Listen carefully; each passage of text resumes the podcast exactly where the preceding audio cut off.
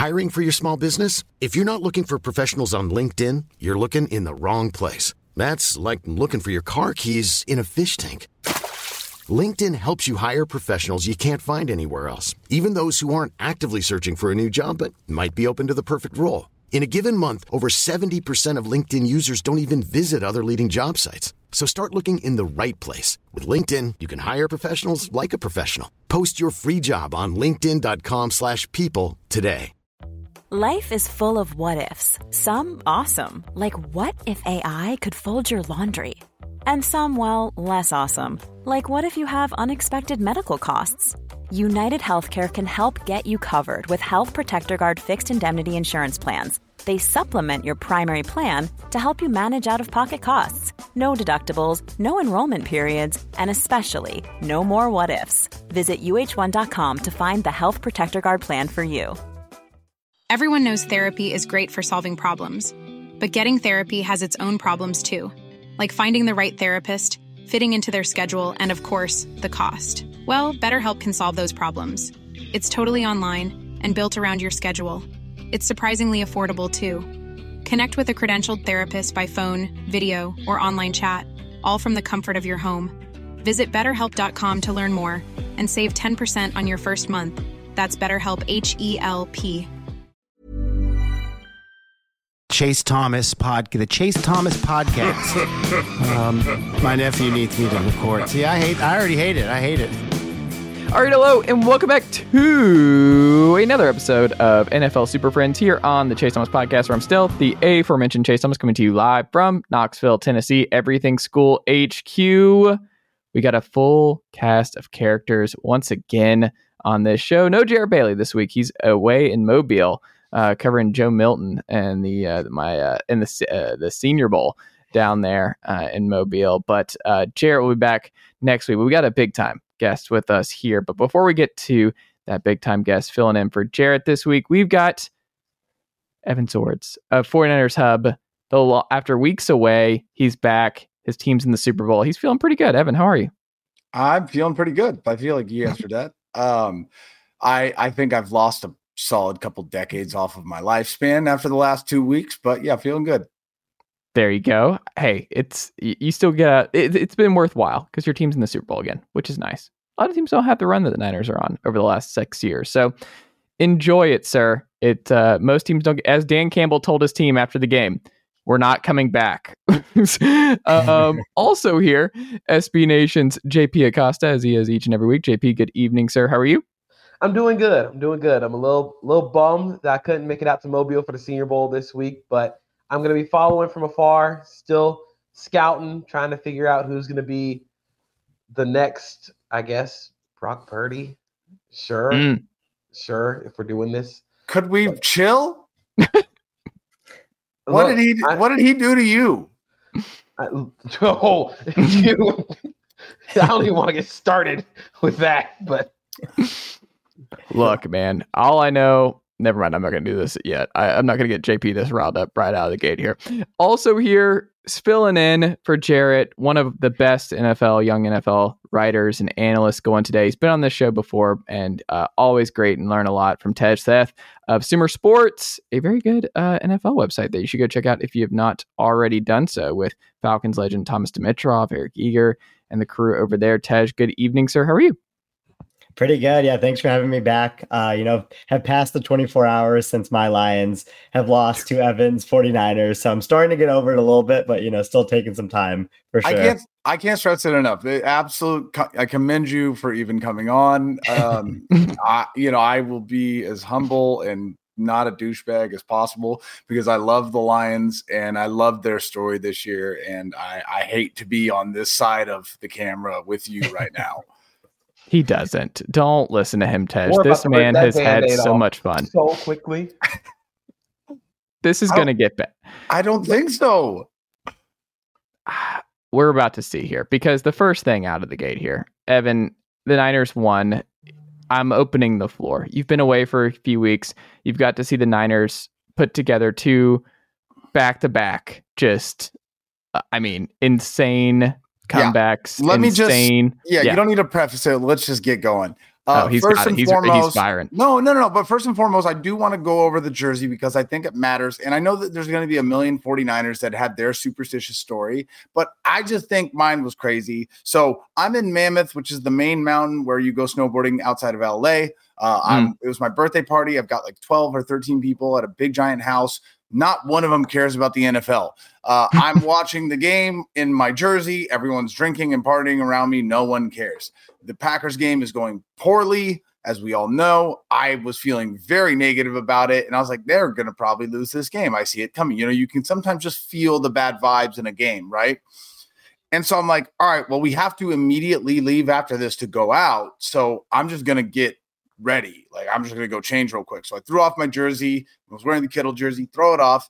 Put normal clothes on. Okay, good to go. Let's go back downstairs. Finish the game. They obviously win. I was like, I don't even know what just happened. So the Lions game. The Lions game was worse. The Lions were just beating the shit out of the 49ers for the first half. Everything the Lions wanted to do, they did. And everything the Niners tried to do didn't work. I mean, hats off to, to Ben Johnson. I like the first, the opening drive, it was literally like Ben Johnson was just like twisting a mustache and giggling as he wrote the plays out like the last week or two. You know what I mean? Like it was like an evil villain. It's just like everything he wanted to do worked. And then on top of that, not only did that happen, but like 49ers players were just missing tackles left and right. Chase Young, who they traded a third and some change for. Chase Young, the number two pick in the draft, this monster of a you know of a, of a, of a man was supposed to come over and just dominate with his old teammate Nick Bosa. The dude is literally in the NFC Championship after getting saved from the dumpster fire that is Washington football. In the NFC Championship, one game away from the Super Bowl, and he's taking plays off that result in a touchdown. So I'm just sitting here going, okay, Ambry Thomas is getting absolutely cooked. Chase Young is getting absolutely cooked. Like, you know, not to we I want you guys to go. They're running on third and 12 and there's nothing the right. Niners can do about third, it. third and 12, the third and 12 run, uh just open holes in the middle and I'm like, okay, you know, like this is worst case scenario and everyone's like, "Oh, it's only, you know, it's not it's only 21 points, blah blah blah, whatever, like 17 points."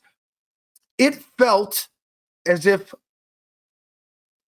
they, they they were just a completely outclassed team. So rather than me go on my little annoying whatever spiel on why the Niners won, I genuinely wanted to talk to Tej and just understand how you think something like that happened. Because I know everyone wants to point to the fourth down calls and like, you know, him going for it in, in those in miss opportune times. But how did both teams seemingly get absolutely destroyed in two separate halves.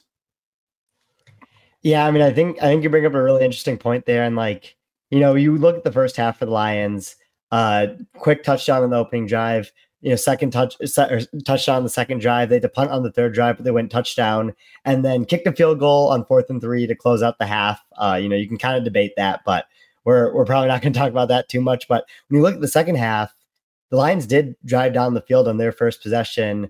They had a fourth and three where Josh Reynolds and, and Jared Goff have hit that same curl route multiple times and they just missed on it. You know, Goff threw it a little bit low. Reynolds Reynolds should have caught it, but but didn't catch it. Second drive, you have Jahmyr Gibbs fumble on the first first play of that drive. Um, you know, then you have a three and out where you're not able to down the punt at the one yard line. It goes back for a touchback. You have another fourth down where you run mesh Jameson Williams is open and just Goff isn't able to get to the backside of the progression in time. And then the the last possession was was you know basically garbage time at that point. So you know it really all happened so quickly for Lions because of the two fourth down stops and the fumble where the 49ers were able to tie up the game with three minutes to go in the third quarter from being down 24 7 at halftime just because the Lions had so many self inflicted mistakes on offense, and the 49ers often took complete advantage of that in the second half. Do you think that like was it was it uh, because I mean obviously you're, you're a very analytical individual. Do you think that vibes had anything to do with this? You saw CJ Gardner Johnson literally waving to 49ers fans by at the half. Do you think that like the Lions maybe just got a little too ahead of themselves? Were they getting a little too confident? Did they kind of feel like maybe this game's over? yeah, I mean, that's, that's a good question. yeah, I mean, CJ Gardner Johnson's such an interesting guy. I mean, for him to take the deep, the the cheap shot on Deebo on the on the interception return was was a really strange situation, actually. Um, but I, I do think that they they the the lack of experience from this roster did play a role in wh- what exactly happened in the second half where you have one of the youngest rosters in the league. I mean, they showed that graphic during the game. There was only three or four players on the lines that had actually played in a conference championship game before. You still have a relatively young head coach and Dan, Dan Campbell, who is in his third year, you know, first time ever making a playoff run as a head coach. So I think that when you see other teams and like how they often have to go through different trials and tribulations before they eventually reach the Super Bowl. That was some of what's happening to the Lions yesterday was they were still feeling out how exactly to play in a moment like this and and to not let everything unravel when it started to go sideways in the second half.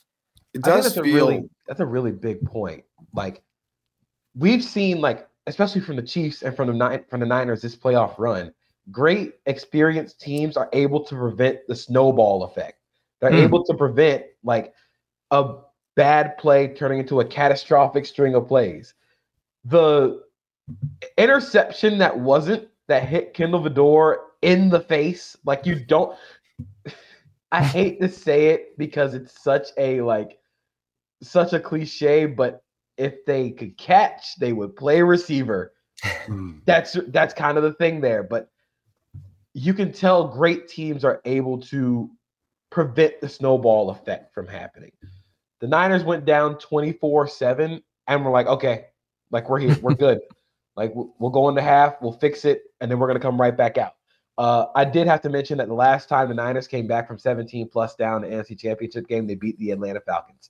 That's, all- not necessary. that was absolutely necessary. But No. anyway, no. um, Speaking no. of sidebar, the Falcons are introducing Raheem Morris on February 5th, which Okay, I we're don't. not. We're not. You're not. You're not taking up 49ers airtime to talk about the Falcons. well, It's I'm just gonna saying it was. They're doing You it on the anniversary. You I got just don't know why. JP. You got you got JP mentioning them. You would talk Yeah. about it later. I- In the meantime, Justin Fields shut season? your damn mouth. I just I just had to mention that every every stat that has to do with a historic collapse has to do with the Falcons. Uh, yeah, always.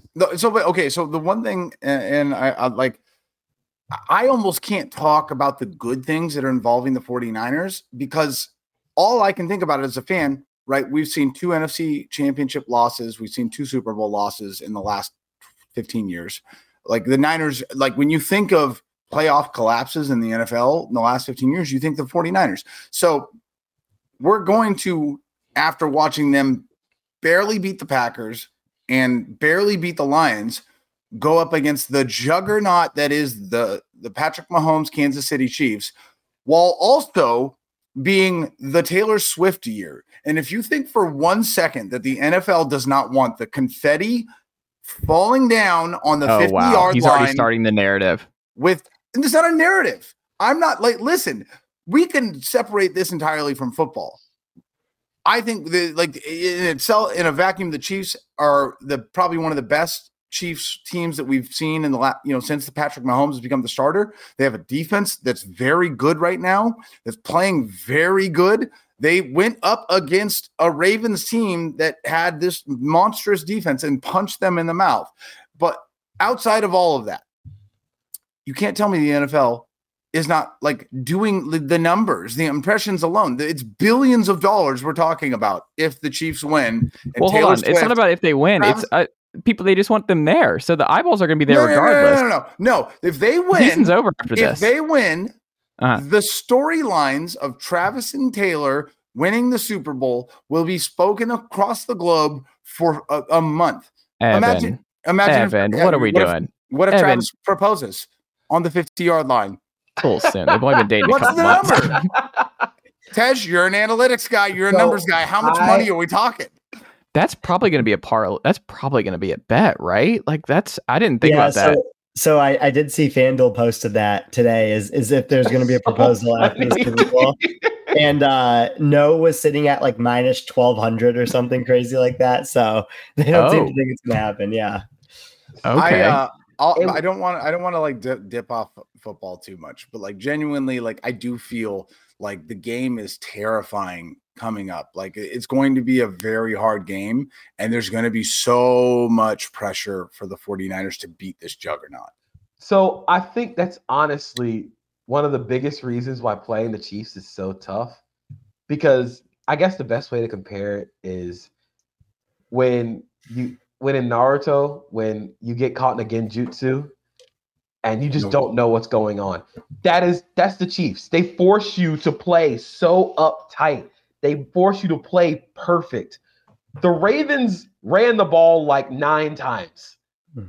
on Sunday. That's not what the Ravens do. They led the NFL in rushing. But for some reason against the Chiefs and Patrick Mahomes, it's always you got to go throw for throw because that's the only way you can beat them. That's Why not is that? By the way, and also I was thinking about that, like when they were talking about the that in the game, and I'm literally just sitting there going, Kyle Shanahan's going to do the same thing. because people are so afraid of giving Patrick Mahomes the ball with the chance to win the game at the Right. end. Like Yeah. if you go, if you try to go shot for shot with Patrick Mahomes, you're not going to win. But I think if you try and ball control it, like the Bills tried to ball control it and still lost the game, I honestly do think that game plan by the Bills really spooked the Ravens off of their game plan, where it's like, oh Hmm. shit, like we just saw the Ravens run for over a hundred plus yards. and Josh Allen was scrambling everywhere, and they still lost the game. Yeah. Mm. Like it's very much a you you play so uptight when you play the Chiefs, and that benefits Kansas City because you know all the regardless of who's who has a red- better record, which team is better, they have 15. So regardless of what happens during the game, if he gets the ball with a chance to win the game, all the pressure is on you. And I think that goes into game planning during the week where you're like, I don't want to give him the ball with the chance to win. So, what's y'all's gut reaction on this matchup? Does it feel like it's better for the Niners to get the Chiefs here? Do you feel like for the Chiefs it's better to get the Niners? What What's your gut instinct on how this ultimately this matchup will ultimately unfold? I would be terrified of playing this Chiefs team because the Chiefs have somehow figured out how to run an offense with receivers that we thought were bad. Like Mm. I think this is the coolest thing about the Chiefs this year is the defense has given them enough of a margin for error during the season to figure out what was going on with the offense.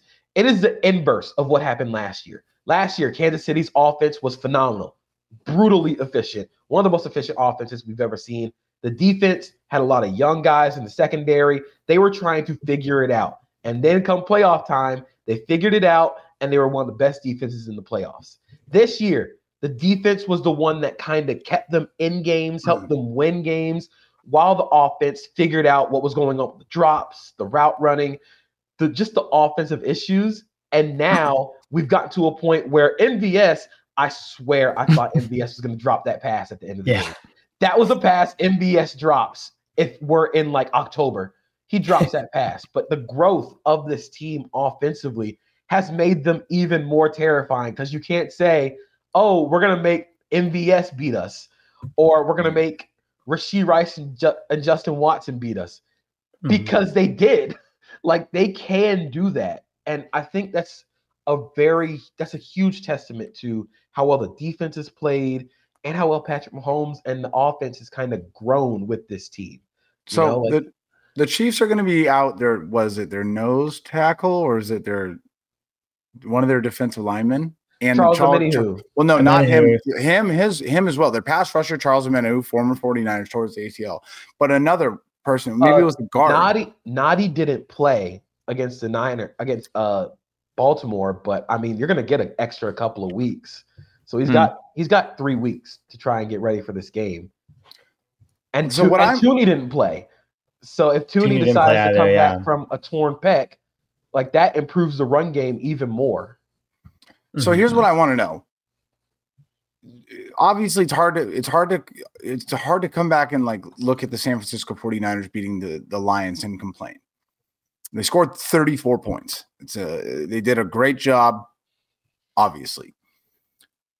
It seems like Brandon Aiyuk has has become to a point where you have to get him the ball as much as possible. I think he's earned it, right? Like I think at this point he's been dominant in the playoffs. He was dominant towards the end of the year. I think he deserves it. I think Deebo, like he he needs to get the the passes. Obviously, he had the most targets, uh, led in receiving yards, but like it seems like he's doing these rush like he's rushing with Deebo and knowing that they're not going to work. Like the, the Deebo running is very rarely working anymore. But here's my, my George Kittle had three targets last night, and really for the most of the game, he had one. George Kittle, uh, like I just I feel like the Niners would be doing better for themselves and maybe not being having these slow starts if they're if they're getting him the ball more. What do you guys think? Go ahead.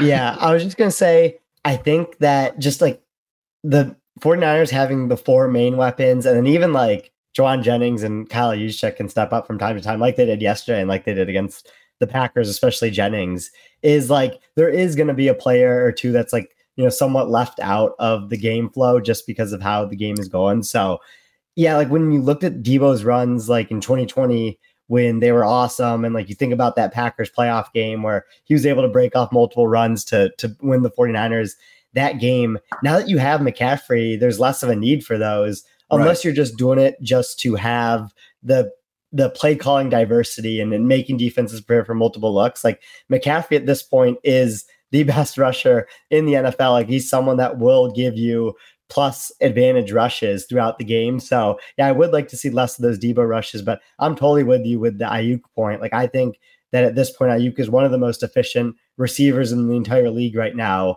And as long as they keep finding ways to get him the ball, and you know he makes the play like the the ball that bounces off Vildor's helmet and, and catches it, and then gets the touchdown uh, a couple plays later on that drive. Like he's just continuing to make those plays the entire season, and I think that he can continue that, and that the game plan should be, uh, you know, pretty focused on him in the playoffs or in the Super Bowl. Uh, even though you know he's going to have a pretty tough matchup against L'Jarius Sneed.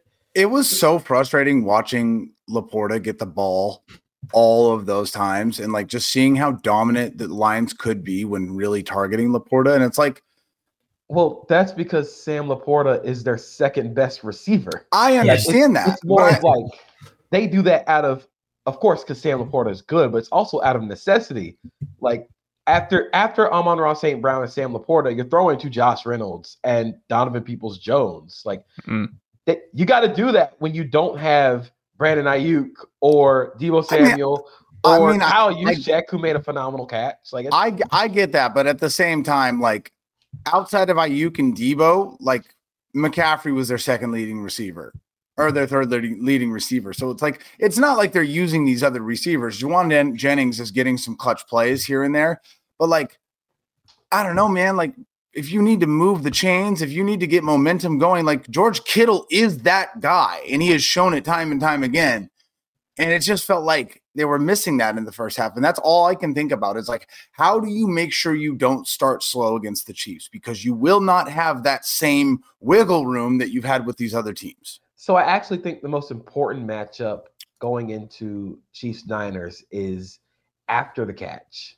I think mm-hmm. this is not only will this be the best defense the 49ers have faced in the postseason and the second best they faced this season outside of Baltimore, this is going to be the best tackling group of DBs they have seen since Baltimore. The the tackling performance they put on against Baltimore was amazing. Trent McDuffie flying across the field on a jet sweep where he's in man coverage on Zay Fla- on Zay Flowers, and he meets Zay Flowers at the point where he's going to turn up field and he stops for a three yard gain.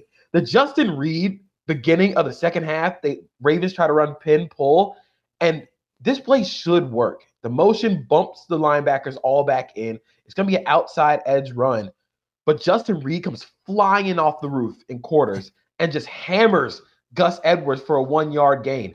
They they're able to create. they're able to mitigate the yards after the catch. So the Deebo checkdowns against the Lions, those would go for eight yards because the Lions cannot tackle. Like that is something that has been a problem for them. That has been the problem when Brock Purdy would scramble. The not the Lions couldn't tackle. That was their biggest issue. They're not going to face that same team that can't tackle in the Super Bowl. So how they manufacture yards after the catch, which is a major part of the Niners offense, how they manage to do that against a Chiefs team that is not going to allow them to do that is going to be the biggest thing. I think the tackling is in this game is going to be so fun to watch.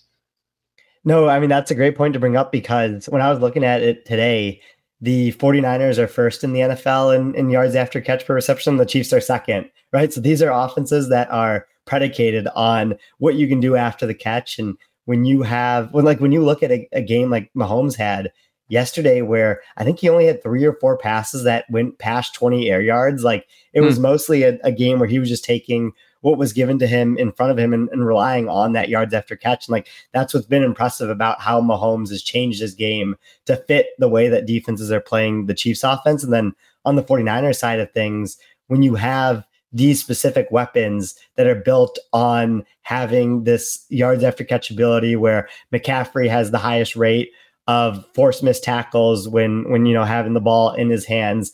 Uh, you know, it's Deebo's specialty is breaking tackles. Aiyuk is able to get yards after catch. Kittle's able to get yards after catch. Like I think, like you mentioned, JP, like yeah, the tackling is going to be crucial in this game because that's usually the difference between uh, you know making it a fourth and two versus a first down is is whether you can actually wrap up on some of these plays. Mm-hmm. And even like like I said, Deebo Deebo Samuel, where this Niners offense uses Deebo is he is the greatest check down in the NFL because yeah. they're never just normal check downs. It's oh, I'll throw this ball behind the line of scrimmage and I'll get eight yards. Like it's not it's not a check down at that point. It is a viable route because he breaks so many tackles. The Chiefs don't don't miss a lot of tackles. And I think right. a cool thing that Spags is going to do, or at least I think he's going to do, is in the second half, the the Lions, the Lions in general play a lot of man coverage. They, they live and die in man. Brock Purdy would scramble in the second half, posted his highest, I think his career highest EPA, total EPA in scrambles in in the NFC Championship game. Mm-hmm. I don't think Spag is going to play a lot of man. I think it's going to be a lot of zone pressures because that's really what, if we think about some of Brock Purdy's worst games this year, it's been zone pressures outside of like rain games like the Packers rain game and the Browns rain game, it's zone pressures that have gotten to them where it's disciplined rush. And I think that's something that the Chiefs did really well against the Ravens on Sunday was disciplined pass rush. They rarely ever lost contain and kind of condensed the pocket and made things uncomfortable for Lamar. And that's where I think you can affect Brock Purdy is where you get him, you show him different things in coverage and, and change the picture he's gonna he's gonna throw one. He's gonna he's gonna throw one, and it's just up to the defense to catch it. Again, just don't let the ball hit you in the face mask. It also it, it it feels. I don't know how to say this and sound like intelligent at all. I don't think it's possible, but the 49ers defense going into this Chiefs game feels like they have a couple really like clutch Super Bowl plays in them like between what Greenlaw's been doing, between like the you know the the vibe that Fred Warner has had, been jumping all over the field. Like there's nothing to base this off. Uh, it'll be something fun to look back on, but like I, I definitely feel like we could be in store for like some like some really memorable Super Bowl moments. Do y'all buy the like the momentum thing of like, of course, look, the Niners have had their just will tested in really, really difficult ways, even as the favorite. But to have their backs against the wall at home and to see how that could have easily spiraled out of control against the Packers and bounce back and take care of business to doing it all over again the following week where you're like, okay, because I thought they were going to take care of the Lions. I didn't think it was going to be um, a close game versus. I didn't either. Yeah. And it went the opposite where we're sitting at half and I'm like, I think this is over. Like I like mm-hmm. you're looking around, you're like, I think the Niners are cooked. I thought it was done. Yeah, you never know proceed, with the Lions. You never yeah, know. I mean, I, only, I mean, I mean, if you know, if you were looking at me, you know, if Tej was looking at me in the middle of the game and he's like, "Listen, this is a very young team and they're very inexperienced, just like the 49ers were in 2019 when Deebo was a rookie and you know Bosa was in his second year," I'd be like, okay, maybe there is a chance, right? But like in the moment, you're like, they're fucked. of course, of course. I think that I think that momentum thing Sorry, can be can be real when it comes to the Niners, but again, I think it also applies to the Chiefs because two weeks ago, the Chiefs weren't supposed to be here because mm-hmm. they they're a Tyler Bass missed field goal away from going to overtime. You know, like they had to go on the road to Buffalo, then go on the road to Baltimore, and I think this is going to be a really, really this is gonna be a fun game. I think a lot of people kind of panned it because it's like it's not the new matchup, but I think it's gonna be a really fun game schematically. These these two teams it's are probably the two best teams in the NFL this year, right? Like I think this these are the two best. I would I would say so. I I think that's kind of what you want, right? Ultimately, sorry, Tej. I, I don't think it. uh, yeah, no, I agree with you. Like from a team rating standpoint, 49ers were the best team in the NFC, like by by far. I mean, you saw what happened to the Eagles and Cowboys at the end of the year. Um, the the thing with the Chiefs that I think is really interesting is if you just look at like you know how the Vegas like sports books will have like their team ratings or you know you look at any like advanced metrics like the Ravens will still be higher than the Chiefs even after the Chiefs just beat them head to head but like I think at this point the Chiefs have gotten the benefit of the doubt where like you just have to accept that playoff Mahomes, playoff Andy Reid, playoff Spags, playoff Travis Kelce, like they're all real things. Like they like you, you know, you guys brought up at the beginning of the show, like they were just figuring out stuff in the regular season. And like that's why they felt worse to us headed into the playoffs. But now we like are reminded that like they can just have these hyper specific games where they can just take over and dominate like they did against Baltimore. And it really does sound like again to make the basketball comparison, it sounds like LeBron. Like it is very yeah. similar to oh, yeah. just wait to get LeBron in the playoffs and we'll see what happens. Get get to the playoffs and then just let it all figure it out. And now Andy Reid has two weeks to prepare for a 49ers defense that while they played fairly they played well in the second half, I think a lot of the first half, like the schematic issues of and like the personnel issues of the Niners defense were kind of kind of shown a little bit. They don't the Chiefs obviously don't have the Lions offensive line, which is arguably the best offensive line in football, but I think a couple of the problems I saw at the Niners defensively. Uh, first, they don't really have a true like nose tackle, which is why the Lions kind of blasted them off the ball in the 1st mm-hmm. half, especially in the under center run game. And I think to beat this Niners team, you have to challenge them on the outside. You have to be able to make the throws on the outside that kind of, I mean, that's how they want you to get in those obvious pass situations where you're trying to throw it on the edges of the defense, but you're not going to have a lot of time. But Patrick Mahomes is the ultimate, like, he is the ultimate mitigator. I think there was mm-hmm. a stat going around yesterday. He hasn't, he's only been sacked once in like over a hundred dropbacks in the playoffs. It's so annoying. Which, which, doesn't feel real. Considering the teams that he has played against, yeah. he, it doesn't feel real. He yeah, so he's only gotten sacked twice this playoffs on 40 pressures.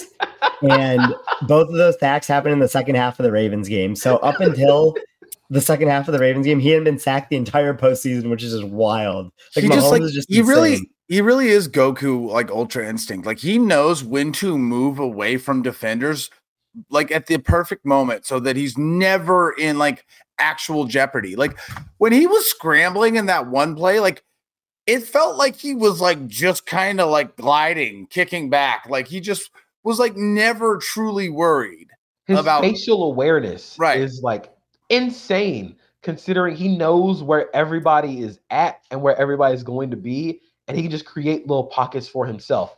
So how the Niners get pressure on someone that isn't a statue in the pocket? I mean, Jared Goff had his best game, I think, ever when it comes to mm-hmm. moving around against the 49ers. Yes. but this is a totally different animal in Patrick Mahomes. I think how they how they manage to keep contained pass rush where you're still trying to get after the quarterback, but you're maintaining rush lanes is going to be very important because at times the Niners defensive line has been a little bit undisciplined, uh, just a tiny bit. Yeah. But that can we talk about bit, that? Like, it's yeah, yeah. Let's. Can we talk about that? What the fuck? Everyone wants to talk about Steve Wilks, like, oh, impressive, like second half adjustments. How about just don't need to fucking adjust, dickhead? They have like a, like almost an entirely fucking like. Are you telling me that you can't defend against a team that has a decent mid-white quarterback with a very athletic running back, a giant white tight end from Iowa, and a fucking like thick athletic receiver. It's all you look at all season long in training camp, and you don't know how to defend. Like, why do I have to wait till the third quarter for you to figure out how to defend it? Where You I think asshole. Chiefs, where I think the Chiefs can really get after the Niners, and it's something that Chiefs haven't really run this year, is because the Niners are so aggressive defensively downhill. The Lions used a lot of trap plays, a lot of crunch, where they would kind they would let the defensive line get a few steps too far upfield. Oh, the uh, the Jameson Williams touchdown. Nick Bosa just completely forgets where the football is. Like he they kind of sucker him in on the outside zone, and Jameson Williams just runs right past him. Those kind of undisciplined plays cannot happen against it's crazy Chiefs. though, right? It's crazy though that like even though the Niners had a lot of sacks this year, it feels like it's never when it matters. It's rarely when it is that crazy? Like It- shouldn't Nick Bosa be dominating a game? It feels like they're still waiting for the Nick Bosa game, like the mm-hmm. DPOI Nick Bosa game, where he kind of takes over. But I think with the amount of attention that he gets, it opens up lanes for Javon Hargrave, who has played fairly well, albeit in terms of he's played a different role than he has in Right. uh than he did in Philly. Um, I just I keep thinking about the defensive game or the offensive game plan the Chiefs had against the Niners last year in Brock Purdy's first start when McCaffrey first came over from the Niners and they used the Niners aggression defensively against them. And I'm just like, Andy Reid's got two weeks to prepare for that same defense. And I I, like- would like be terrified. I said it and I'll say it again. Watching what the Chiefs did to the Ravens, I'm just like, the Niners are going to do the same thing. The Niners are going to overcommit to throwing, and they're going to forget about Christian McCaffrey. And we're going to be looking at the third quarter, and it's going to be like 31 to like 17. And I'm going to be like on the roof with a knife, just Well, you've won that way the last two weeks. So yeah, This it's is not- Patrick this is Mahomes, not- brother. This he is comes not- back this- and wins games. We already know that from 2019 when they lost the Super Bowl. but you're also not only that, not only that, this ain't Joe Barry calling a defense. Mm. and this is not the Lions. The Lions are great. They are very young. They don't have the horses that the Chiefs do defensively yet. This is this is not the team that again, I say it a lot. Fuck around if you want to. You will find out. You do not want to fuck around with this Chiefs team because they will hammer you as soon as you think like, oh, they're this team isn't this is not the Chiefs team that they were in years before. Yeah, this is arguably the most complete Chiefs team that we have seen in Mahomes in the Patrick Mahomes era. Because now, if the if the offense is struggling, the defense can keep them in the game and wait until Patrick Mahomes finds an answer. Or like the Ravens game, Mike Macdonald and the Ravens defense played phenomenal after the first drive. The Chiefs did not score in the second half, and it didn't matter because the Chiefs defense pitched a shutout in the second half. Like that's it's really hard to play this team this year because they have found so many different ways to beat you, so many different ways to win that look, you you can't go in thinking you're going to go blow for blow with Patrick Mahomes in the passing game. You dance with the girl that got you there. Yeah. Tej, buy or sell? I made a joke about this at the top of the show with Dan Campbell. Um, former player, he knows what it's like. Um, l- I mean, just when your season ends and knowing how the locker room dynamics change, some guys will be still around, obviously, in Detroit next year. Some guys will not. Um, but he was real by all accounts about like, hey, this it's really, really freaking hard to make it back to where we just got to the NFC title game having the Niners on the ropes. I mean, the Falcons, I think, would have assumed that after even the Super Bowl loss, that they would be back. They won a playoff game the following year, but they have not sniffed. Uh, they haven't even hosted a playoff game in their new building, and they've been in their new building for for a little bit now. So, buy or sell. The Lions will be back here next year. The Lions will be an NFC title team in that, hey, they're still super young. They are bringing a lot of their main pieces back. Jahmyr Gibbs might be the best back in football next year uh, with the way he's humming along all across the board. or are you you selling that and you think this was this was their shot? I've been uh I've been fighting for my life in some group chats with this exact question today. I, I'm selling this. Um Oh, you know, when you no. look at when you look at the line like I think when you look at the NFC as a whole and like the the path that the Lions got this year, uh, you know, playing a Rams team that was a year ahead of schedule with you know regards to their defense, like having Aaron Donald and 10 random guys in the first round, and then play, you know, getting getting pretty lucky and playing a Buccaneers team in the second round. Like, you know, it, it was impressive to go toe for toe or toe toe to toe with uh, the 49ers, but I still think that the the path was was easy for the Lions, easy division, easy schedule. Uh, you know, easier path in the playoffs. Like I still think Lions will be a, a good football team next year, but we, there's so many examples of the 2018 Saints or the 2019 Titans or even the 2016 Falcons where it's just very hard to replicate this success year after year and like things get tougher the year after that. Like I was I was really impressed with Dan Campbell showing that self-awareness, like saying that quote to the locker room that it'll be twice as hard next year because I think that is something good to mention and something that needs to be mentioned because when teams try to run back the same iteration of a team that made it to the conference championship that from the year before, it the margins become much thinner, especially when you lose a play caller as good as Ben Johnson, as I assume he's going to be leaving for a head But we don't know. here. What if Ben Yeah, Johnson's back? hoping. Let's Tej, like what if he's back? Because Aaron Glenn's back by all accounts. If Ben's back and he says no to DC and it's a stunner, then are you more apt to say they can run it back and get back? Oh, for sure. I, I do think that Ben Johnson is one of the top five, if not top three play callers in, in all of football. So I think that that does increase the chances a lot because moving on from him, and by all accounts, it would be an internal hire by the Lions and they would be promoting Who would it be up. Like, inside? it would be um, either Tanner Engstrand, who uh, was interviewing for the Patriots offensive coordinator job last Mhm. week, but you know if Ben Johnson ends up leaving, I think he'll he'll take the Lions job. So I think it'll be him, uh, or maybe they go somewhere else, like Hank Fraley, if they they really want to keep their offensive line coach. So, um, but yeah, no, I mean that's that's a great point to bring up. Like if if Ben Johnson is is able to stay, I feel a lot more confident about where the Lions offense can be at next year.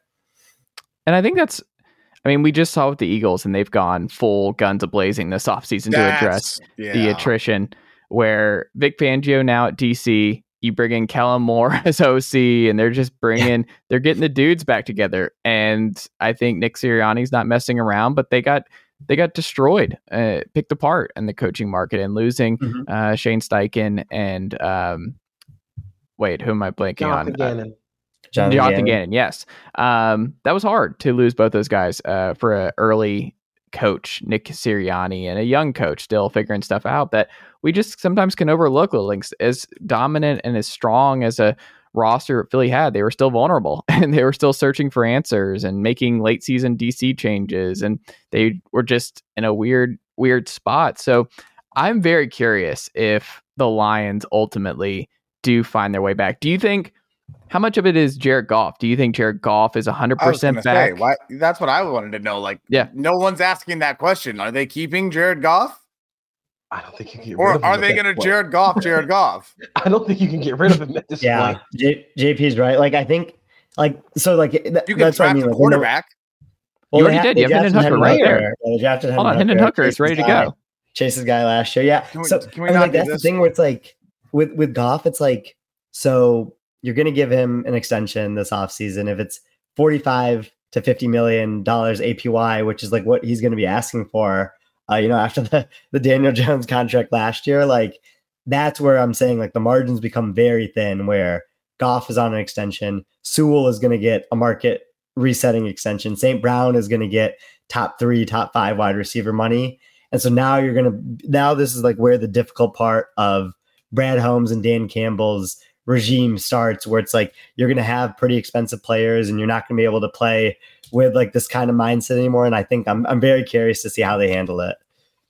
Yeah, I don't think I don't think you can move on from Jared Goff after the last couple of years. I think not only from a statistical standpoint where he just works so well with Ben Johnson and that offense, but from a team building standpoint, it's going to be really tough to sell to a bunch of guys who are going to be still be on that team that you moved on from the quarterback that played really, really well, Well, this year. but that's the thing. You draft a quarterback, and you'd be like, hey, gonna he's, be got drafting- one, he- he's got one year left. We just got to figure it out. You got to be safe. They're going to be drafted the- 29th.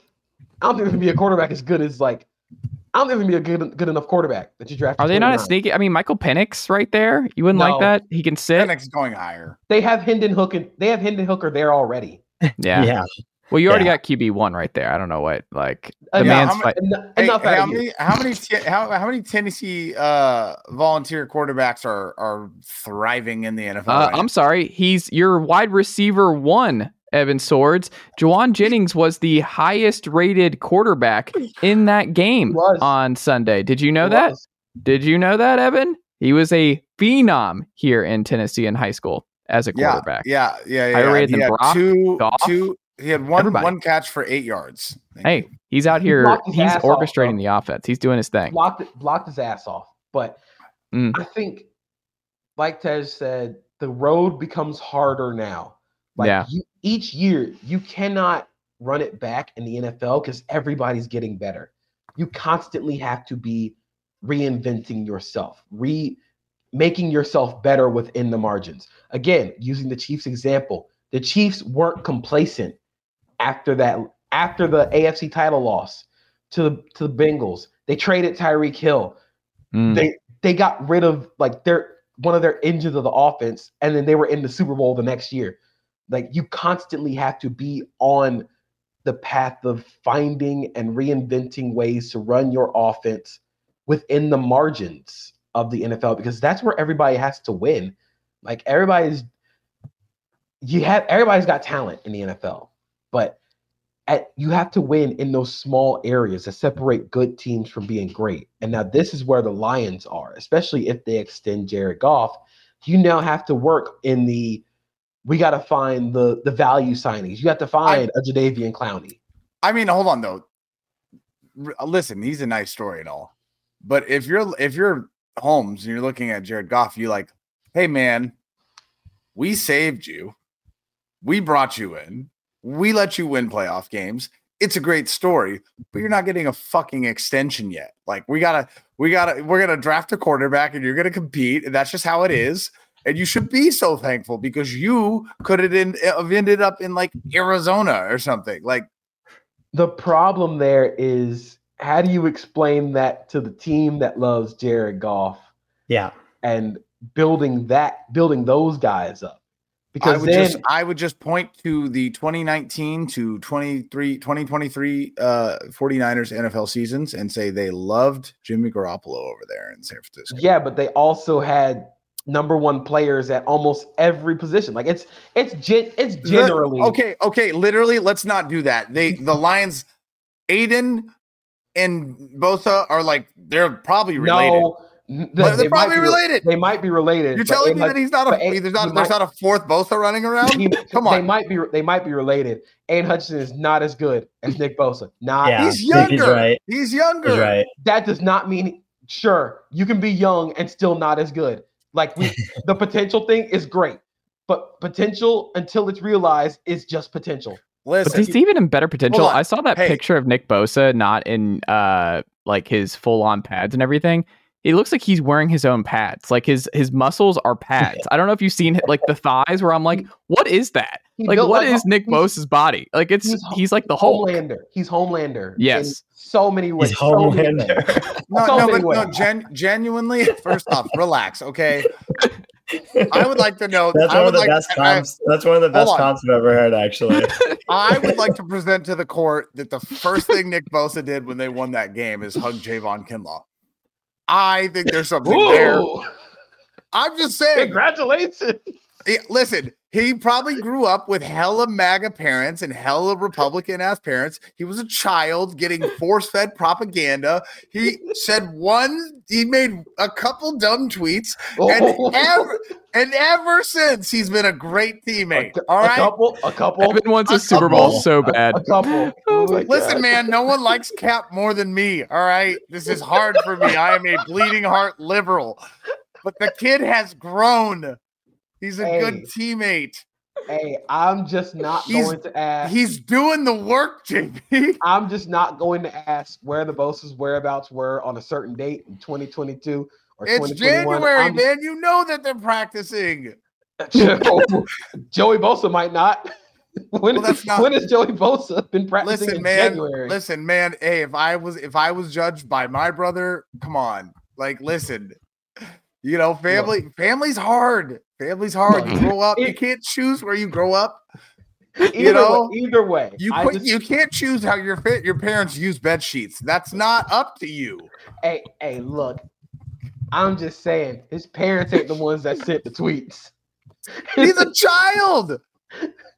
I was a be- child. Listen, man. That don't mean I'm doing that shit. Listen, man, he didn't know any better. You grew up with good parents. He grew up with a his parents were probably trying to stick him with steroids when he was seven. It's not the What is same. happening? So They probably way, had him watching American History X and turned it off halfway through every like every Sunday. Oh my god.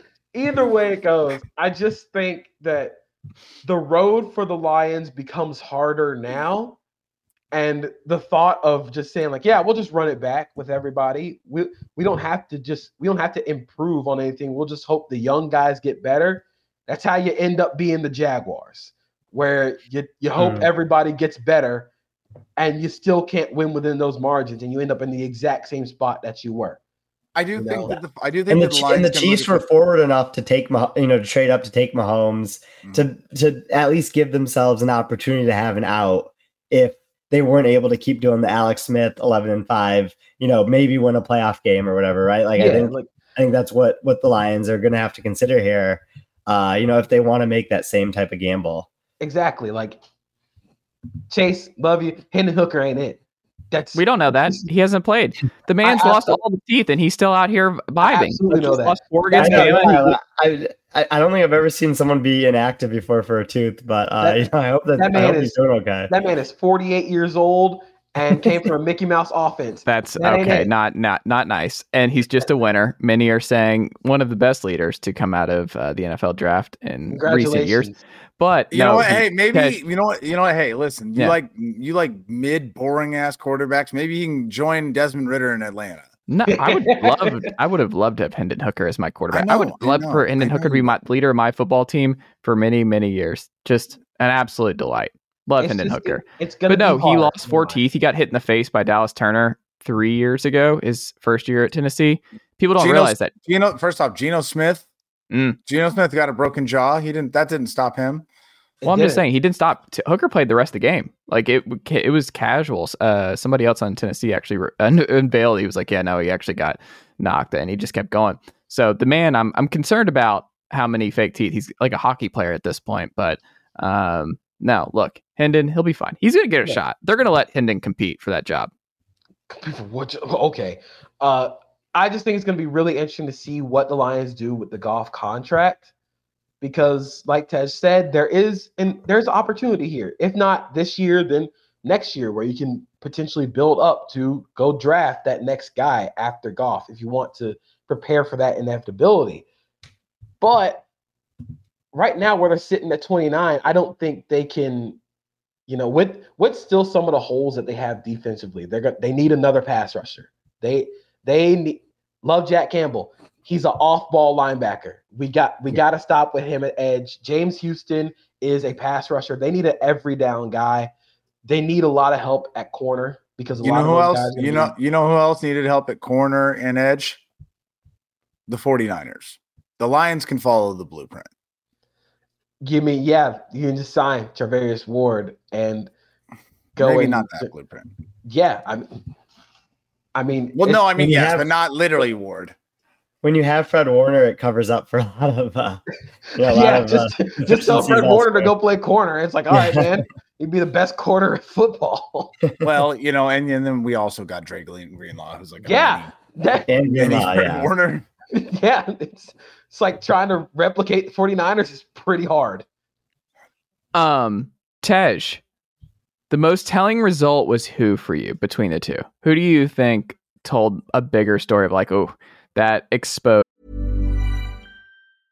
Mother's Day is around the corner. Find the perfect gift for the mom in your life with a stunning piece of jewelry from Blue Nile. From timeless pearls to dazzling gemstones, Blue Nile has something she'll adore. Need it fast? Most items can ship overnight. Plus, enjoy guaranteed free shipping and returns. Don't miss our special Mother's Day deals. Save big on the season's most beautiful trends. For a limited time, get up to 50% off by going to Bluenile.com. That's Bluenile.com.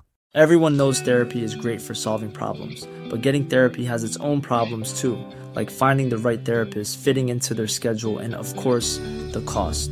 Well, BetterHelp can solve those problems. It's totally online and built around your schedule. It's surprisingly affordable too.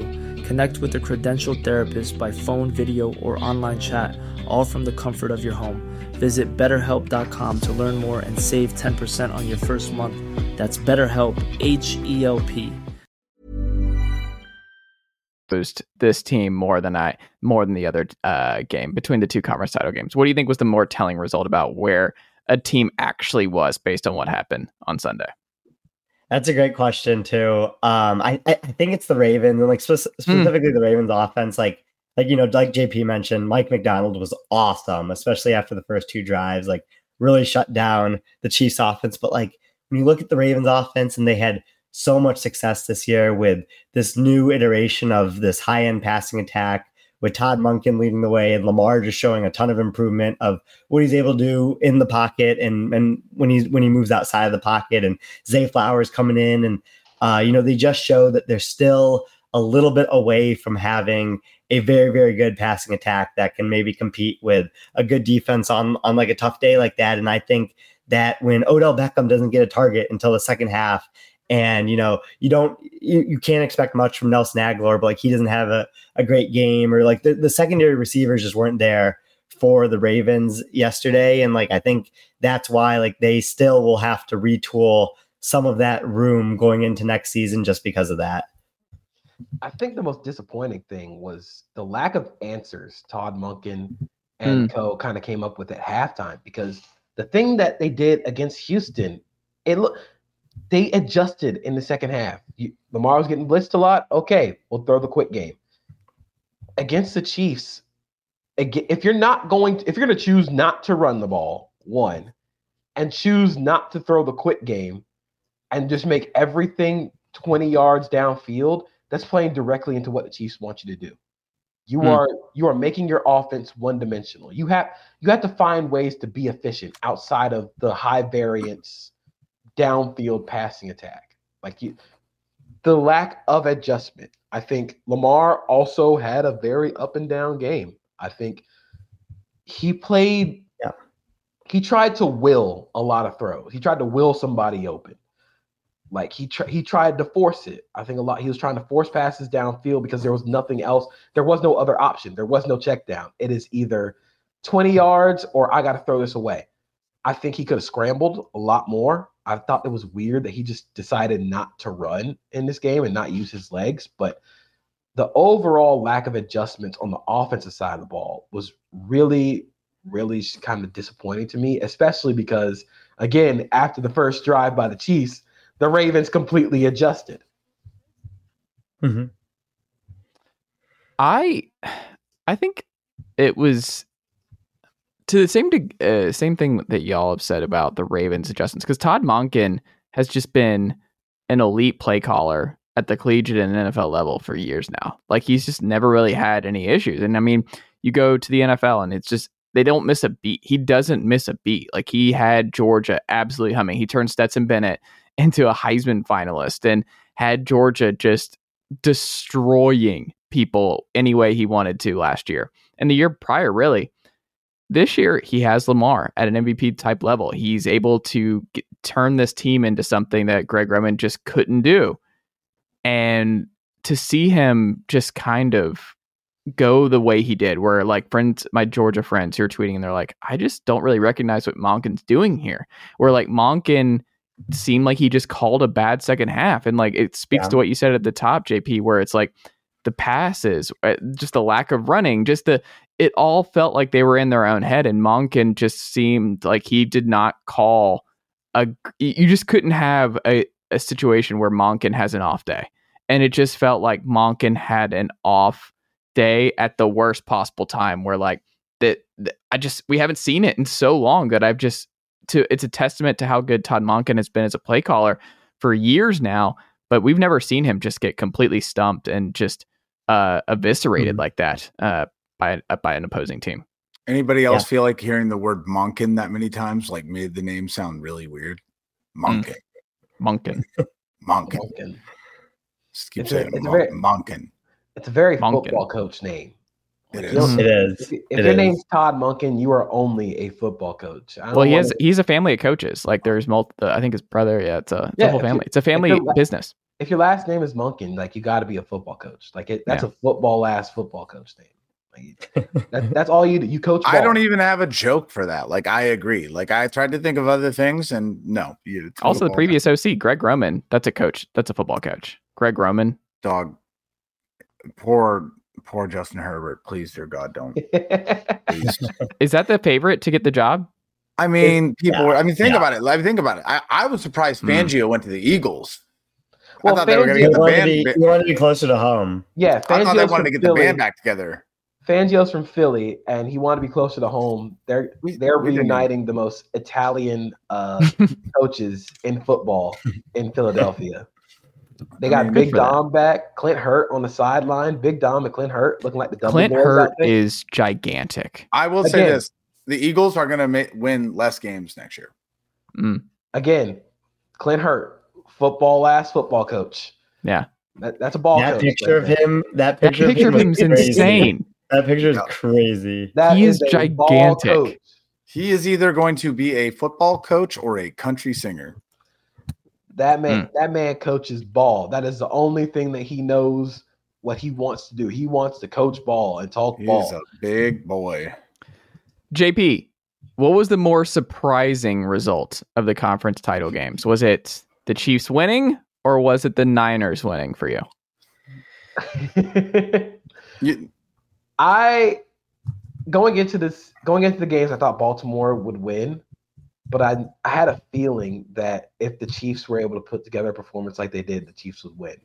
Mm. I didn't think the Niners would win the way they did. I think that's the most surprising thing of the week. yeah, I think the answer is the Niners winning in spite of the way they Yeah, in, in spite of looking abysmal defensively in the first half, they found answers. They found answers offensively. And I think the second half adjustment of telling Brock Purdy, hey, you can run, which is, again, the biggest difference between Brock Purdy and Jimmy G is Brock Purdy has the chaos meter in his head turned up. Jimmy G's chaos meter was broken. He only he only cooks by the book. He is a paint by numbers quarterback. Brock Purdy won't paint by numbers sometimes. Sometimes that's a good thing. Sometimes it's a bad thing. But you got Brock you Purdy's going to good and pay, paint by uh 360 bamming it on your ass. Yeah, Brock Purdy is way, that gonna was wild that he did that. That was insane. Brock Purdy is going to again, he's got Freebird playing in his head. Sometimes you just you got to live with it. You got you got to roll with it with Brock Purdy. He's to throw passes to defenders that hit them in the face. But his his ability to scramble and use his legs and create is what makes him different from other Shanahan acolyte quarterbacks. Yeah. You know, that Yeah. that is the big separator. That's what turns this offense from being great with Jimmy G to being one of the most efficient offenses we've seen with Brock Purdy. He is able to lean into the chaos a little bit without necessarily going completely off the deep end of chaos, which he has done. Like he he does like in the first half of the Lions game, he went off the deep end into the chaos. But being able to temper that with the time the timely scrambles on third down when they play man, Mhm. that was the big thing. You think about like, and Evan, I'm sure you can probably relate to this more than I can, but like, if Jimmy G got pressured, you would hold your breath and you would just hope that nothing bad would happen. When Purdy gets pressured, like you know, chances are, like you know, when any quarterback gets pressured, it's usually not going to turn out well. But like, there is the path for them to do something on that play, and like you know, the the play where he hit, uh, you know, Juszczyk for I think it was for a first down on the sideline or you know, just different plays like that. I think like was was what separated him from, I from mean- the other quarterbacks that JP was talking about. your point is valid and what i would say and add to that is every time that we watch as a 49ers fan brock purdy you know that moment happens like the tension that we feel has nothing to do with brock purdy. It's all about you know the, the jimmy g's the the colin kaepernicks the alex smiths like like everything brock purdy has the only way i can equate to it is like being in a toxic relationship and then the next person you date is perfect and you just still like it's hard to relax and settle in because you're like i know they're perfect but like uh, my that's what it's like like brock purdy has given you no reason to think ever that something bad's to happen he just makes plays i mean brock purdy is undefeated in the playoffs in games that he's finished I mean, did i So- answer the question that that's the other part of it. Have y'all? We'll end here. Has y'all's opinion of Brock Purdy changed at all based on what he's done in the last two playoff games? Has has your belief in what he can be ultimately, L- l- let me his say this and- capabilities? Yes. Um, let me say this, and then, then I think they should add on top of that. I feel like the last two playoff games have given the final pieces to the puzzle. Puzzle. I've seen him be efficient. I've seen him, you know, run the offense the way it's supposed to be run. I've seen him make plays, but now I've seen him back to back in really tough games go in and come back and lead the team to win both times. So I like the only thing I need to see him do next is win the Super Bowl. my opinion of Brock Purdy has not changed. And I think it is largely because we do this thing with quarterbacks where they are either Tom Brady or they're not, they ain't shit. And we've done that with Brock Purdy, where he is either elite or he is the worst quarterback alive. There is a gray area there where he can just he can just be fine. He can just be Yeah. good. He can just be a good quarterback. Like I think we've gone too far into the oh he sucks and too far into the oh he's elite, one of the three best quarterbacks in football. My opinion of Brock Purdy hasn't changed. I think he, like I said before, the things that he does are different from the other previous Shanahan quarterbacks, and that chaos is what makes that's what makes this 49ers offense that's what raises the ceiling of the offense, you know. With Jimmy G and the other previous quarterbacks in the Shanahan offense, the ceiling has always been capped because you knew under pressure Jimmy G was going to turn into a pumpkin and he was going to do that little spin around thing in the pocket and then just fall. Brock Purdy is going to spin around in the pocket and do really stupid stuff, but sometimes it's going to work. And leaning into that chaos is what kind of elevates that 49ers ceiling. So he can just be fine. He can just like going into the season, he was he's fine. Like he's a fine quarterback. Hmm Exactly. Yeah, no, that's exactly what I was going to say. I like it. So, final thing here, as we, uh, Tej, you will, uh, uh, you've been great here, but now that uh, we've talked it all through, what is your, what's your pick for Chiefs Niners in Vegas in two weeks? Oh man. uh let me so just kind of thinking it out in my head because I haven't really picked someone I guess yet with it being so early in the week here. Um you know, I think again like what I said earlier where you go by anything like the 49ers have been the better team this season, but it's just so hard to pick against these these hyper specific things that happen to the Chiefs in the playoffs. So I'm going to lean Chiefs in this game uh, just because you don't want to be the on the wrong side of picking against Mahomes. Sorry, Evan. I, I think that's just where I'm at right now. I, I totally, I totally get it. I mean, you know, I will say this. The 49ers, every time that they've really had a chance of getting to the Super Bowl, I've always been like, they've got this wild defense. And this defense is what's going to give them a chance to win, right? You think about going back to NaVorro Bowman and Patrick Willis and Aldon Smith, Justin Smith, all the way now to, to you know, Nick Bosa, obviously, and Fred Warner and things like that.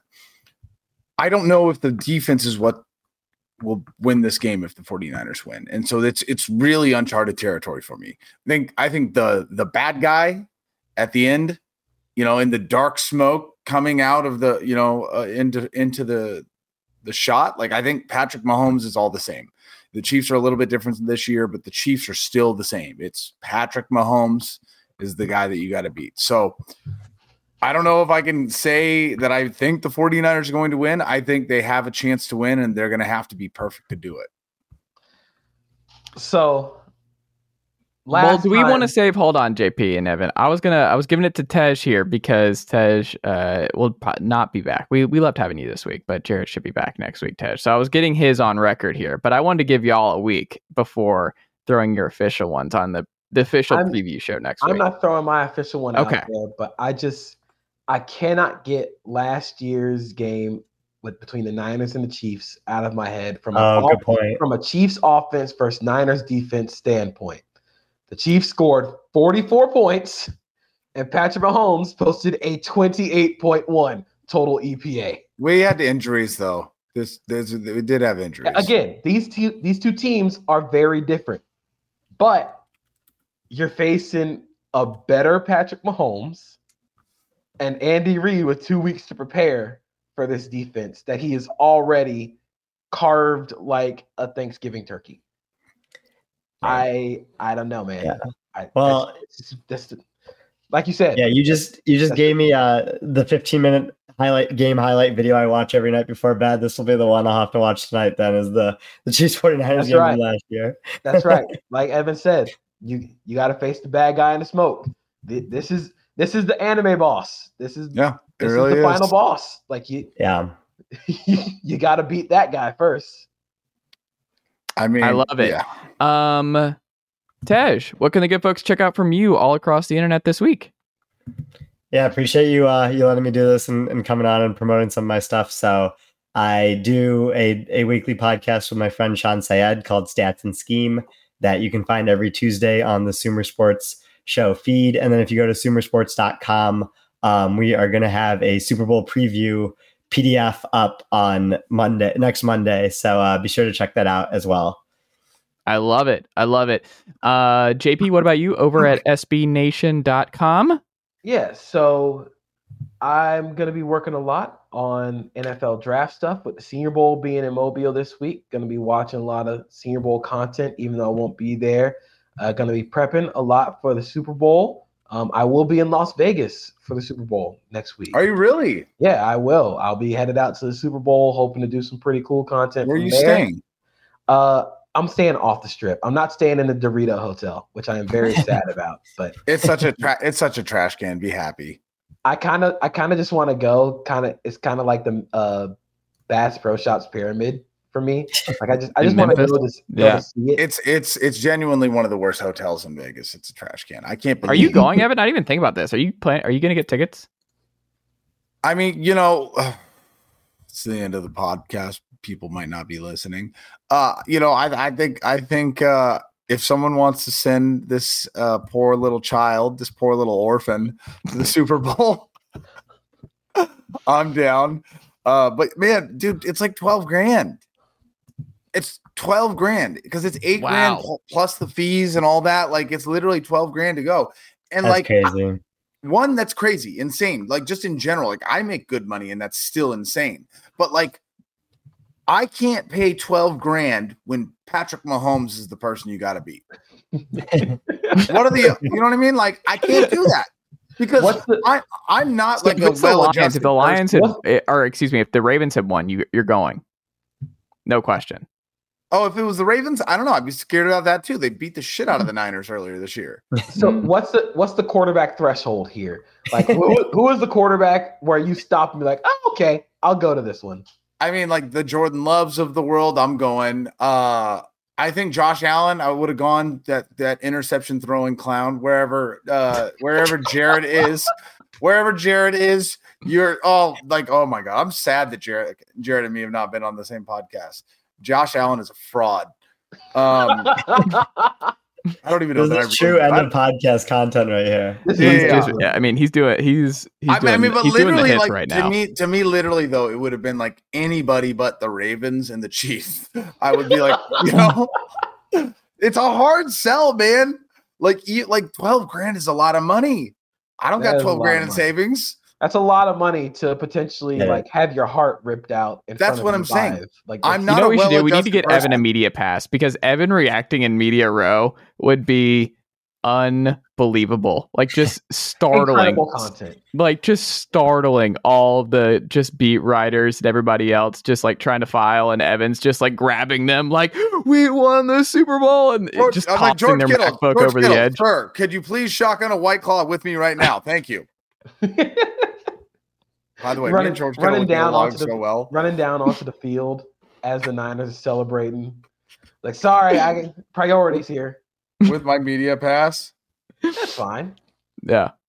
That's what we really need to do. That's the best way is getting Evan a media pass to the Super Bowl. We need to find a way to do that. And just that's Yeah. just tremen- tremendous content, Evan as a media member uh, for the, the week. of. Hashtag get Evan to the Super Bowl. Let's get that trending. Let's do it.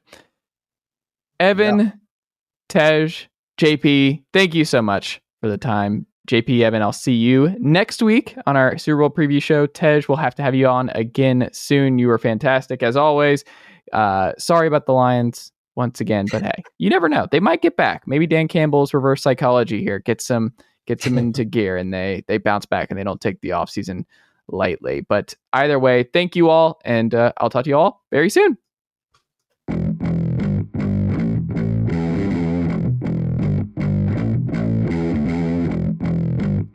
All right, hello, and welcome back to another episode of Atlanta Sports Guys, where I'm still one of the three Atlanta Sports Guys on this very program. Chase Thomas coming to you live from Knoxville, Tennessee, Everything School HQ, America's college sports city, up there in Washington, D.C.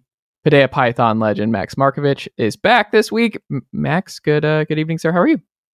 back this week. Was there last week too. I'm I'm I'm still here.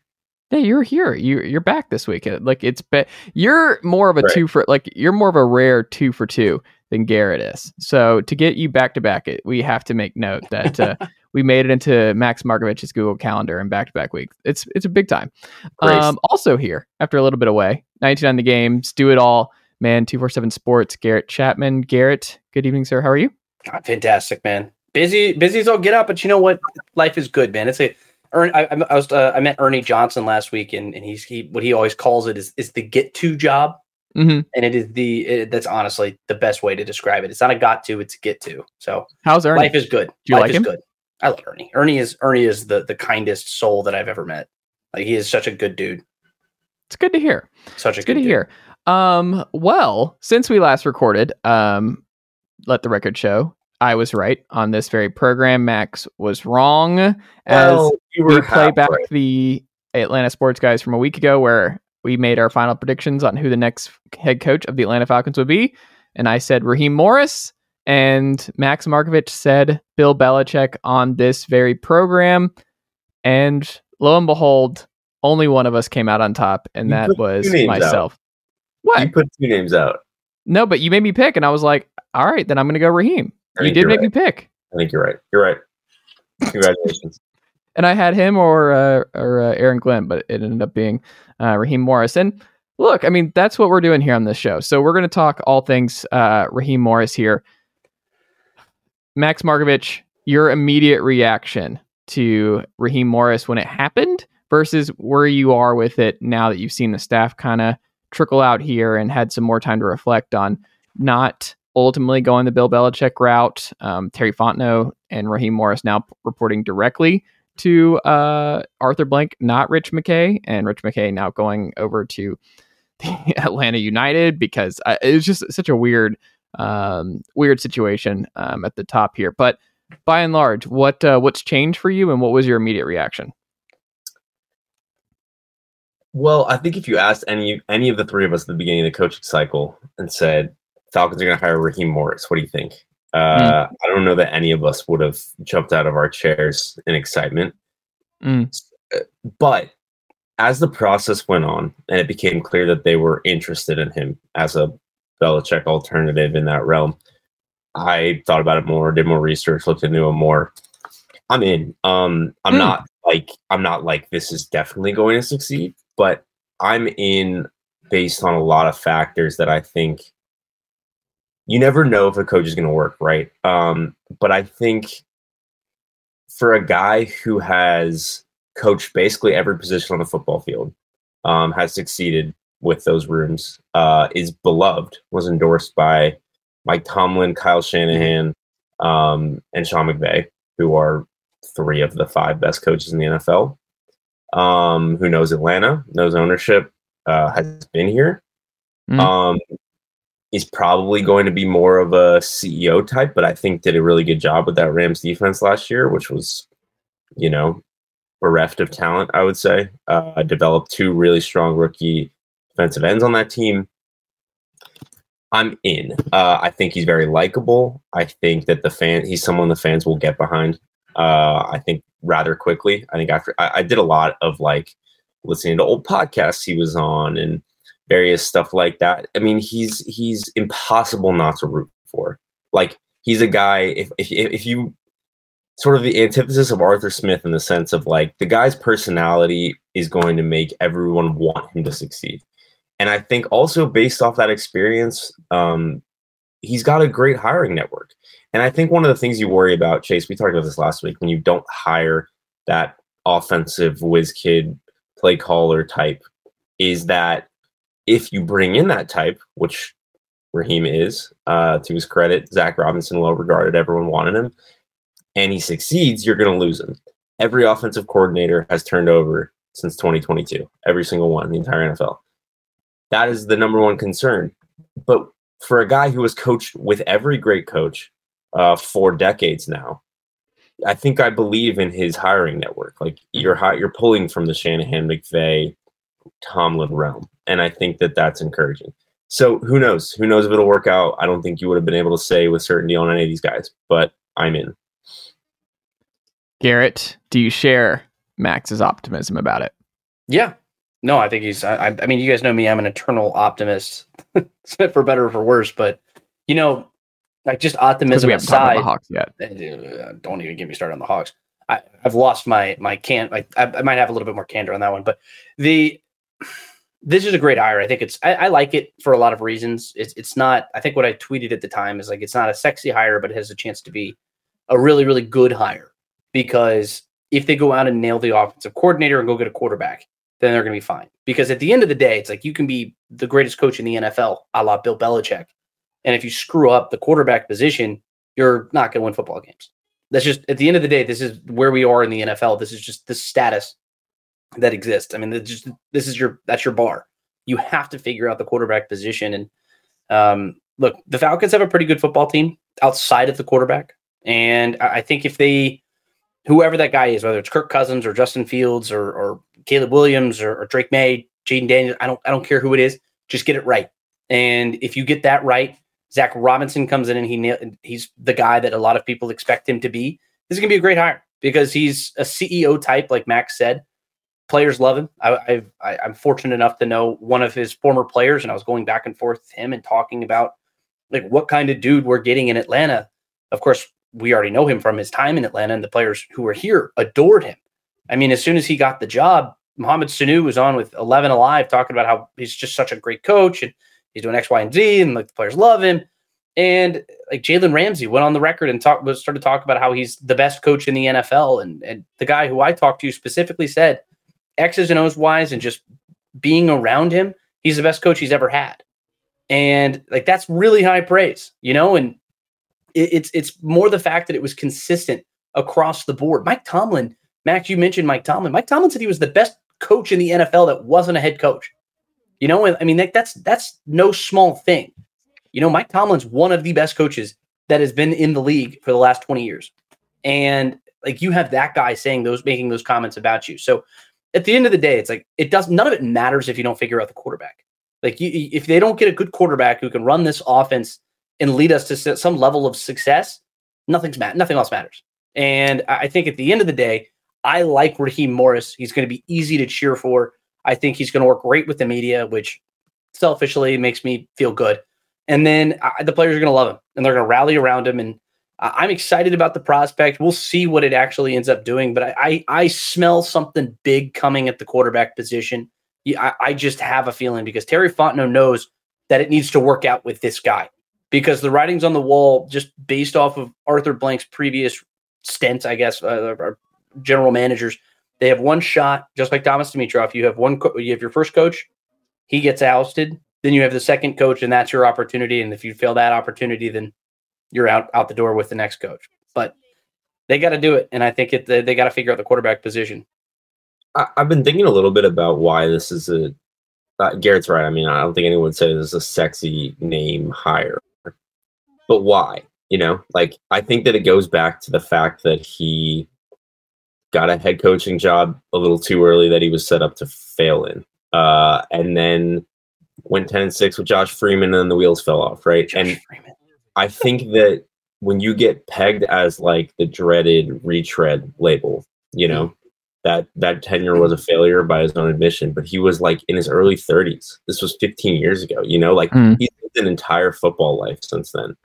And he he was part of that Washington staff that had McVay, LaFleur, uh, all those guys. Like he was on the Falcons. Like he's he's had an entire coaching tenure since then. And I think to to like hold your assessment of his hire based off of how things went in Tampa Bay would be like insane.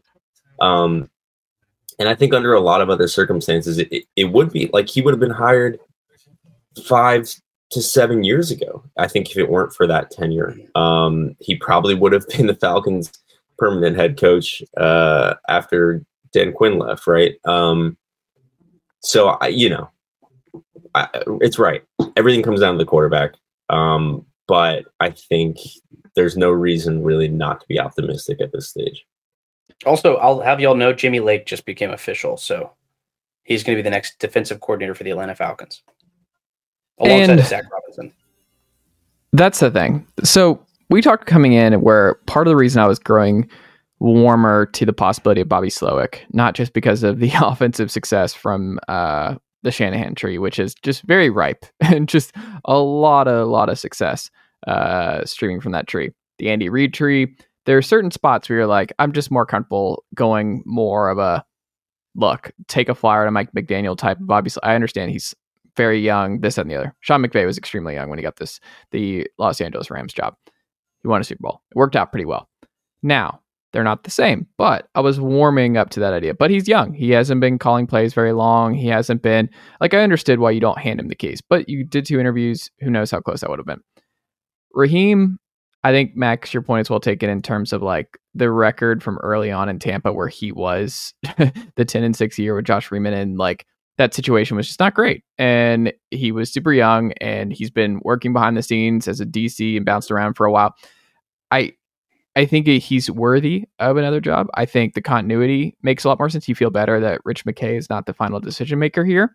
Um, I think if you're a Falcons fan, so Terry Fontenot bounces right back in uh, to the fold, and we've had our opinion. Like we, are pretty, still pretty mixed on Terry Fontenot at this point. Like he's had some wins and had some losses. Um, we'll see. I do think fans get a little bit. It's Falcons fans who look. There's a lot to criticize about Arthur Smith, but one of the things that I think is lost on some casual fans. And Garrett, you're now covering college football and tech very closely. You see this too. Like the idea that Kirby Smart was a running backs coach. So when you saw that TJ Yates got moved to quarterback coach today, people were like, oh, even like, how did Arthur Smith not move Yates from wide receiver? It's like, look, man, like a lot of coaches, even the ones you, you're on, like Kirby Smart. If you know ball, you know ball. Yes, you move around. Like it doesn't matter. Yeah. Like people are jumping. Morris? Flip side. Yeah, Raheem Morris all over the place yeah, just he was it, a passing game coordinator, like, right? Like it's just it's not even. He wasn't just running backs coach. You know, he, no. like, he wasn't just a graduate assistant who coached tight ends or something. No, so fans, like, no, fans don't get way up in arms about Arthur Smith. Now, if you want to yeah. get on Smith for not having a quarterbacks coach altogether, that is fair. When you were putting all your eggs in the Desmond Ridder basket, then yes, I could understand that. But in terms of TJ Yates getting moved over, it's not like an indictment on Smith, whatever.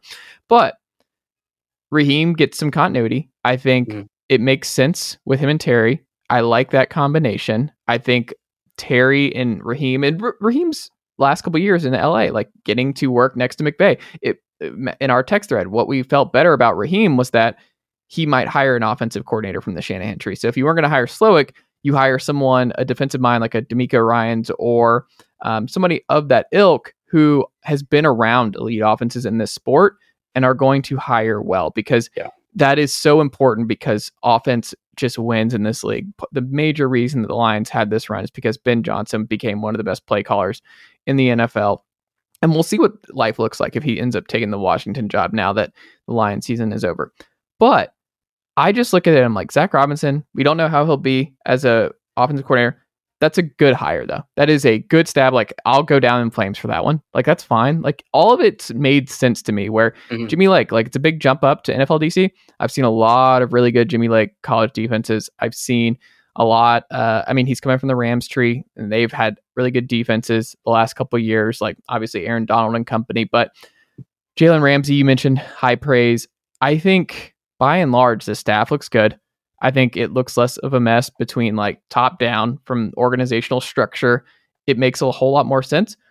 I think the only doom and gloom side of it, eh, or not doom and gloom, but the, maybe the only cause room for reason for caution, maybe, is the quarterback thing, which I agree with.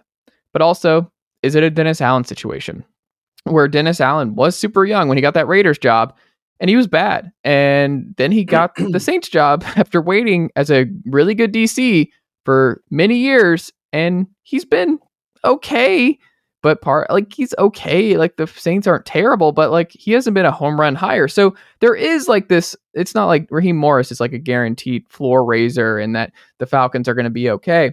And he's going to be this uh, great upgrade. I think what's maybe most telling, and I don't know if y'all agree with this, the Falcons. Did y'all see the Super Bowl odds for 2025 that came out today on Bet Online? I They're in did. the Falcons middle. are ahead of the Browns. Falcons are ahead of I, th- I forgot who the other big team. Same that I odds. They're thirty-three to one. Yeah, that I start- screams so to me they are those- trading for a veteran quarterback. The reason those odds are right there just screams. I don't know if it, it screams Mm. Justin Fields to me. It screams that's where this feels like it's heading. I it's don't think Kirk Cousins is a match. I don't think they're going to give him the dollar amount that he's looking for. This is either Russell Wilson or Justin Fields to me. Everything about this screams veteran quarterback, and they're not, and they're just going to take a edge guy at eight. That I don't know if y'all agree. I think it I makes a lot of sense. I agree. Um, I think it sort of depends on what Zac Robinson wants, though, and we don't Mm. we don't fully know. I think you can make the mistake sometimes of assuming like, hey, he's coming from the Rams. They have Stafford. Maybe he'll want Cousins. You know, like I I don't think that's really like coaches have their own vision for this offense, and like I think Fields could make sense, but I don't know enough about Zac Robinson to say. I do think that uh, Falcons are in a really tough spot with this quarterback thing. And like people talk about this as if they have full agency over the guy they want. Like, hey, if they just want to trade up enough, they can. No, like that takes a partner. And I don't, you know, we talked about this a little last week, but like I don't think any of as of right now, I don't think any of those top three teams would trade their pick, and I think all of them will take a quarterback. And if that's the case, you can't just say trade up for Jayden Daniels. It, it's not. It, it has to be a give and take. Mhm. And if that's that option is not available, what are you left with? You're left with Cousins off a major injury. You're left with Fields. Um, you're left with Tannehill, and you know, like then what? Um, so I think I agree with you, but I I don't. It's not like they have like a. The other option I think is to sign a veteran and then pair him with another young guy. If you really like a Penix or a McCarthy or a Bo Nix or whatever, like that's also on the table. So I don't know. I mean, you could also look at Baker Mayfield. That's that's a very realistic option. Um, a guy who has not received the new contract with the the, the Bucs as of right now. That's likely going to change. I expect that to change. But Zac Robinson coached him out in L.A. You know, Mhm. so you already have a little bit of familiarity familiarity there between those two. It, it wasn't sexy, and again, it's like it's okay, but that's somebody who could at least stabilize your organization. And and you've seen flashes of really good quarterback play from Baker. Never really something that's super consistent, but you know what? At the end of the day, it's better than Desmond Ridder. Um, and I, Well, I there's think no chance it's Ridder, right? Like we all agree. I, there's I can't imagine it's Ridder. Ridder's it's over. I, I I'm sorry, he doesn't need to be the guy. Um, The, I the expect them to make two moves at quarterback. I, I don't know if Arthur Smith was still here. Desmond would have been retained just as a backup quarterback, just by and large, just for that reason. But I don't see why you keep Desmond Ridder necessarily outside of just being a backup. But he's under contract. The bummer is like you'd really like to go into next season either feeling like one, we have a quarterback who can help us compete for a Super Bowl right now, or Mhm. two, we have the long term answer at quarterback, right? And splitting that down the middle feels tenuous. Like Baker is sort of splitting that down the middle. I don't think the I agree. Falcons win a Super Bowl with Baker. Uh, he raises the floor of the offense, no doubt, but he's also not the answer long term.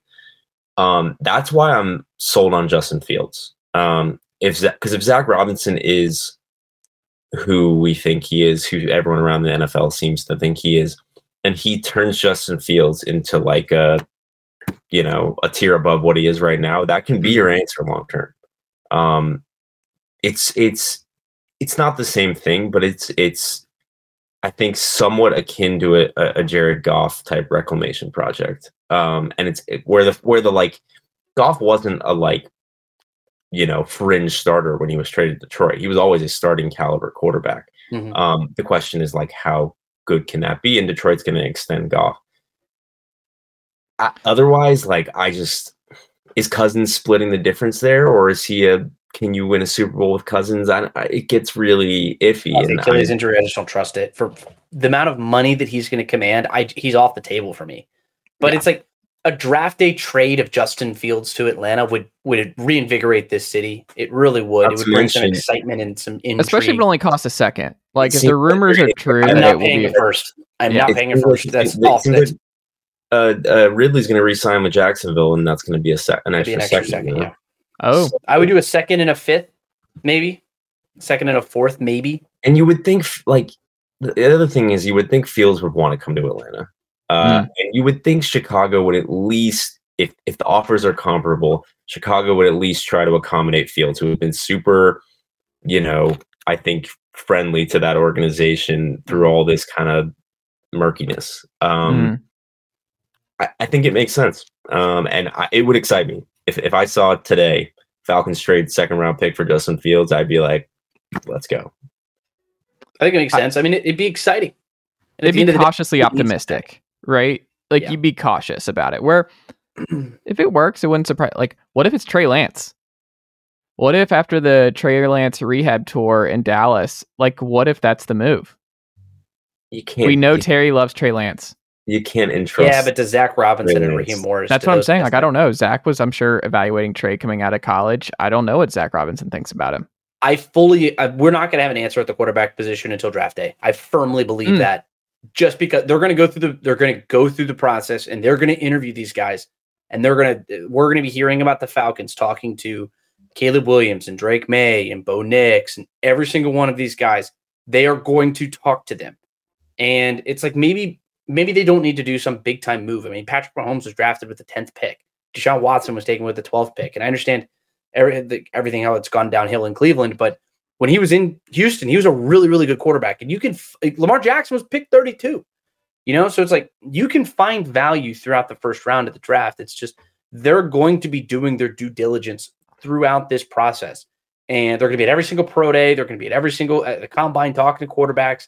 It's the most important position on the field. And you're not going to make a trade for Justin Fields until you can completely rule out all of those guys.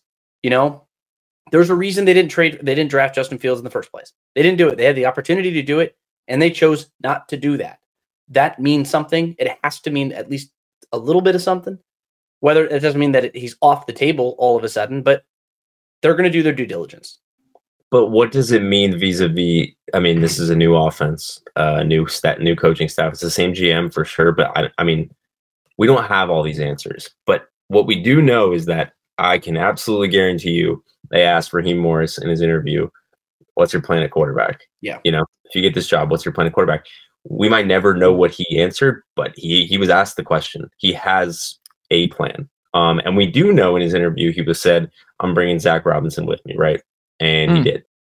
So there, I'll be really interested. They announced his press conferences a week from today.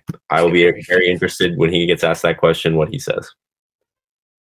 I don't disagree.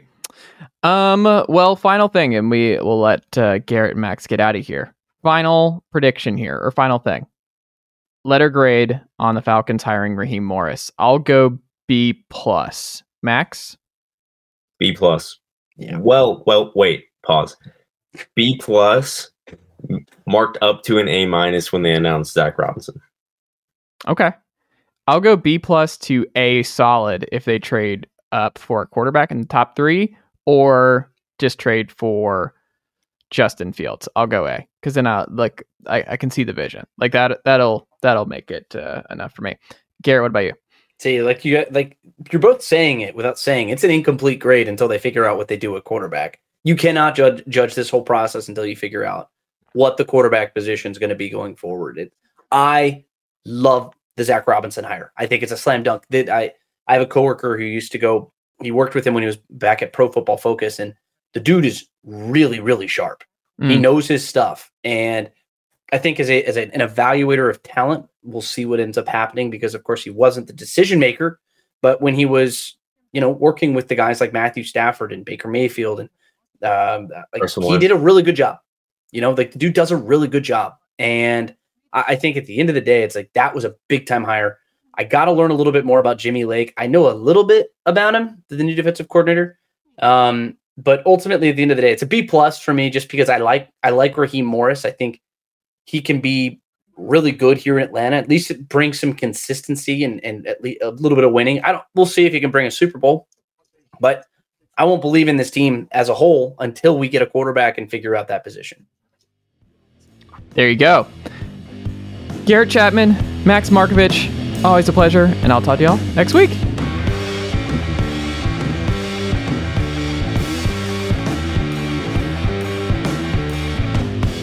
Nicely done, nephew.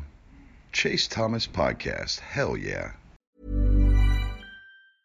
Mom deserves the best, and there's no better place to shop for Mother's Day than Whole Foods Market. They're your destination for unbeatable savings, from premium gifts to show-stopping flowers and irresistible desserts. Start by saving 33% with Prime on all body care and candles. Then get a 15-stem bunch of tulips for just $9.99 each with Prime. Round out Mom's menu with festive rosé, irresistible berry chantilly cake, and more special treats. Come celebrate Mother's Day at Whole Foods Market.